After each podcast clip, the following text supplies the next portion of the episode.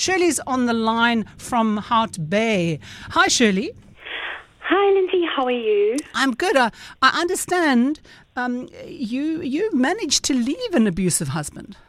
I did, yes. It was, um, this is a subject very close to my heart. Um, I love your comment at the beginning of the, the, the conversation where you said, highlighting 16 days, I think it should be 365 days. Mm-hmm. Um, I was involved in a very abusive relationship. It was a long time ago. It was 37 years ago. My first husband, we started going out directly out of school. And um, it started very slowly. The first time that he hit me, it was a complete shock. We were just having a an argument. It, it was just a, a sort of a dispute. And the next minute, I was punched in the face, and it was quite astonishing and quite astounding. And each time um, this happens, you kind of think, well, maybe this is the last time, and it's not going to happen again once you get over that little bit of shock. But um, it progressed, and we broke up. I eventually broke up with him. We went our separate ways for a year, and um, I, I, lost my father and phoned him and just to let him know as he'd been part of the whole process. And he came back into my life and appeared to have changed very dramatically, so much so that he had convinced all my friends that had gone through all of this with me and my family. I noticed you said convinced your friends. Did he manage to convince you, or, or did you hold out? No, no, no. He convinced me first. okay. so you had to sell that to your friends and family. Okay, okay. The reason I'm saying friends and family is they were a lot harder to convince, and, okay. and, and in actual okay. fact, they were convinced. So. Um, okay. Yeah, wow. and it was sort of three months later we were married, and that was the, the death knell of the relationship in the sense of saying, I think once that control was there, um, he then just, it became far more frequent. The abuse became far more frequent. It became, it escalated. So then during the process of our marriage, my, my brother was involved in a very bad, he was South African hang gliding champion at the time, and he was involved in a very bad accident in a coma in hospital. When he came out of it, needed assistance, and I gave up work for four months. And in that period of time, my ex husband had the most astonishing amount of control over me. And people always say to you, you know, they don't understand. If you haven't been in a relationship uh, like uh, this, uh. people will say to you, well, why didn't you just leave? Why yes. didn't you do this? Why didn't you do that?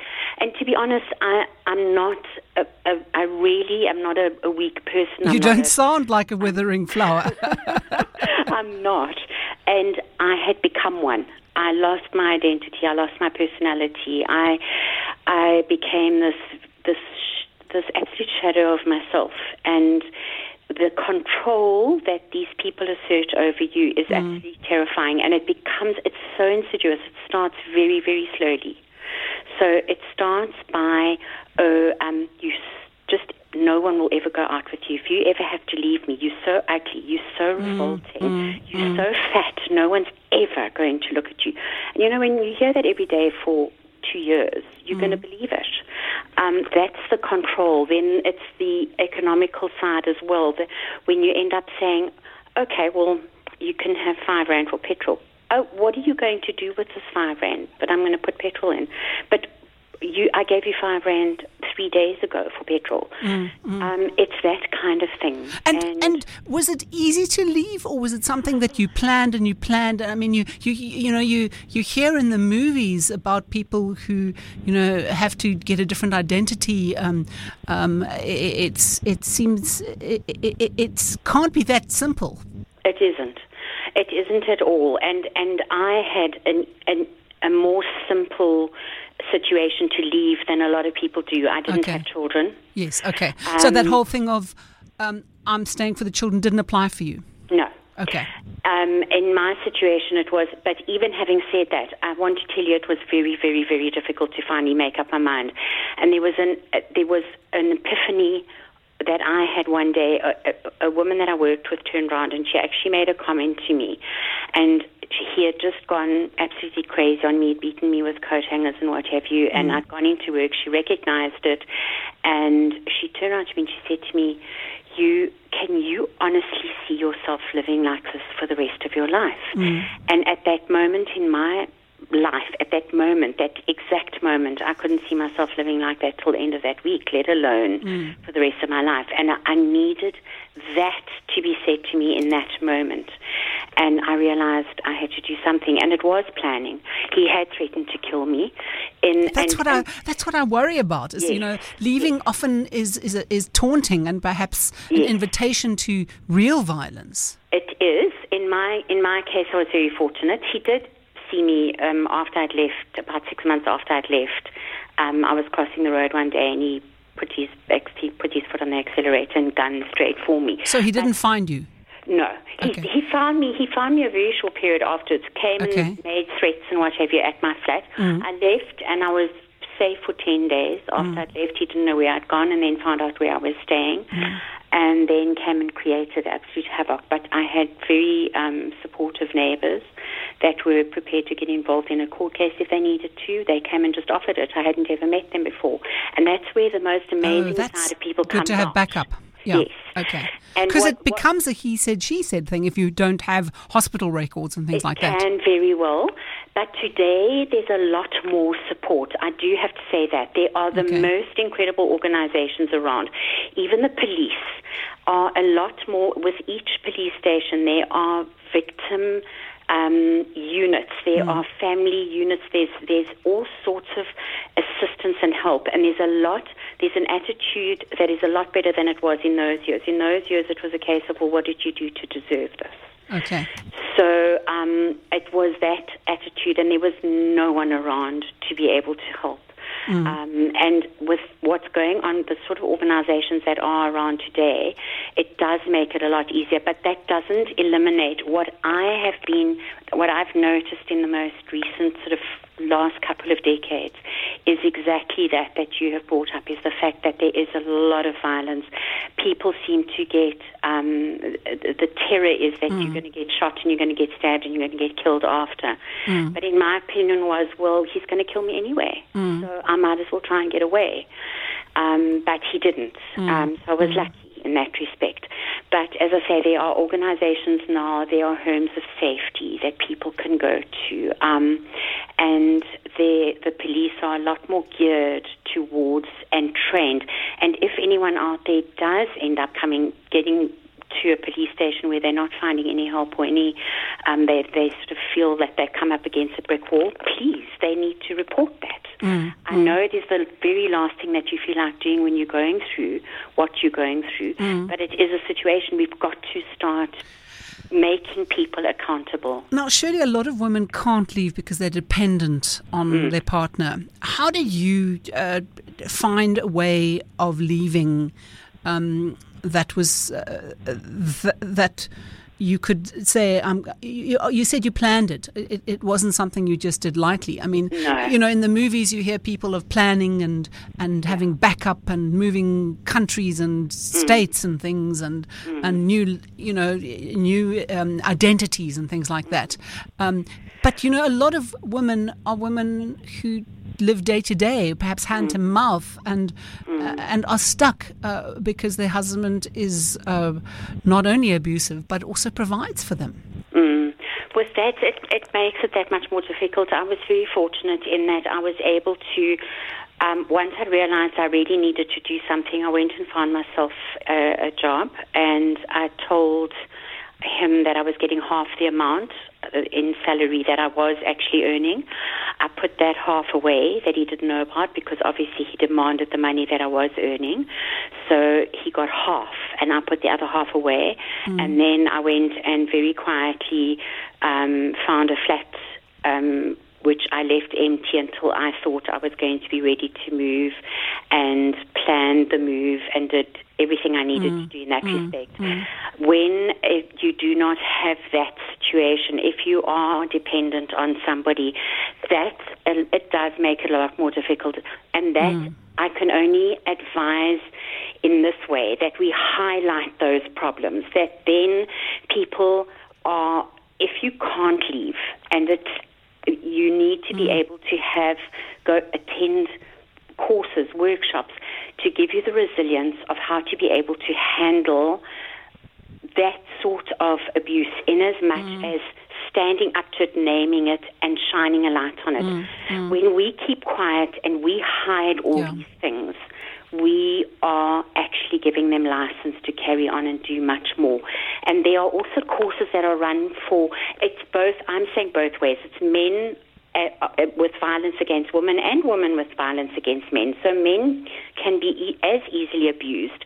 And there are workshops that are run for people that are in those anger workshops mm, where mm. we can get that kind of thing um, out there, get people involved in that sort of thing, and try and treat it in that respect. Um, so that is when it becomes the the socioeconomic problem. It's it does make it that much more difficult, and there isn't an easy solution. Um, for me, it was a lot easier in, the res- in in respect of me being able to find my job and go and go out there, work, and then very, mm, very mm. quietly plan for a period of time. I and spoke, I do understand that it makes it very much more difficult for a lot more people. Yeah, and I, I, spoke to a woman who was in a place of safety, and the kind of, of, of levels of, of secrecy that people have to, to adhere to in order to yes. keep safe.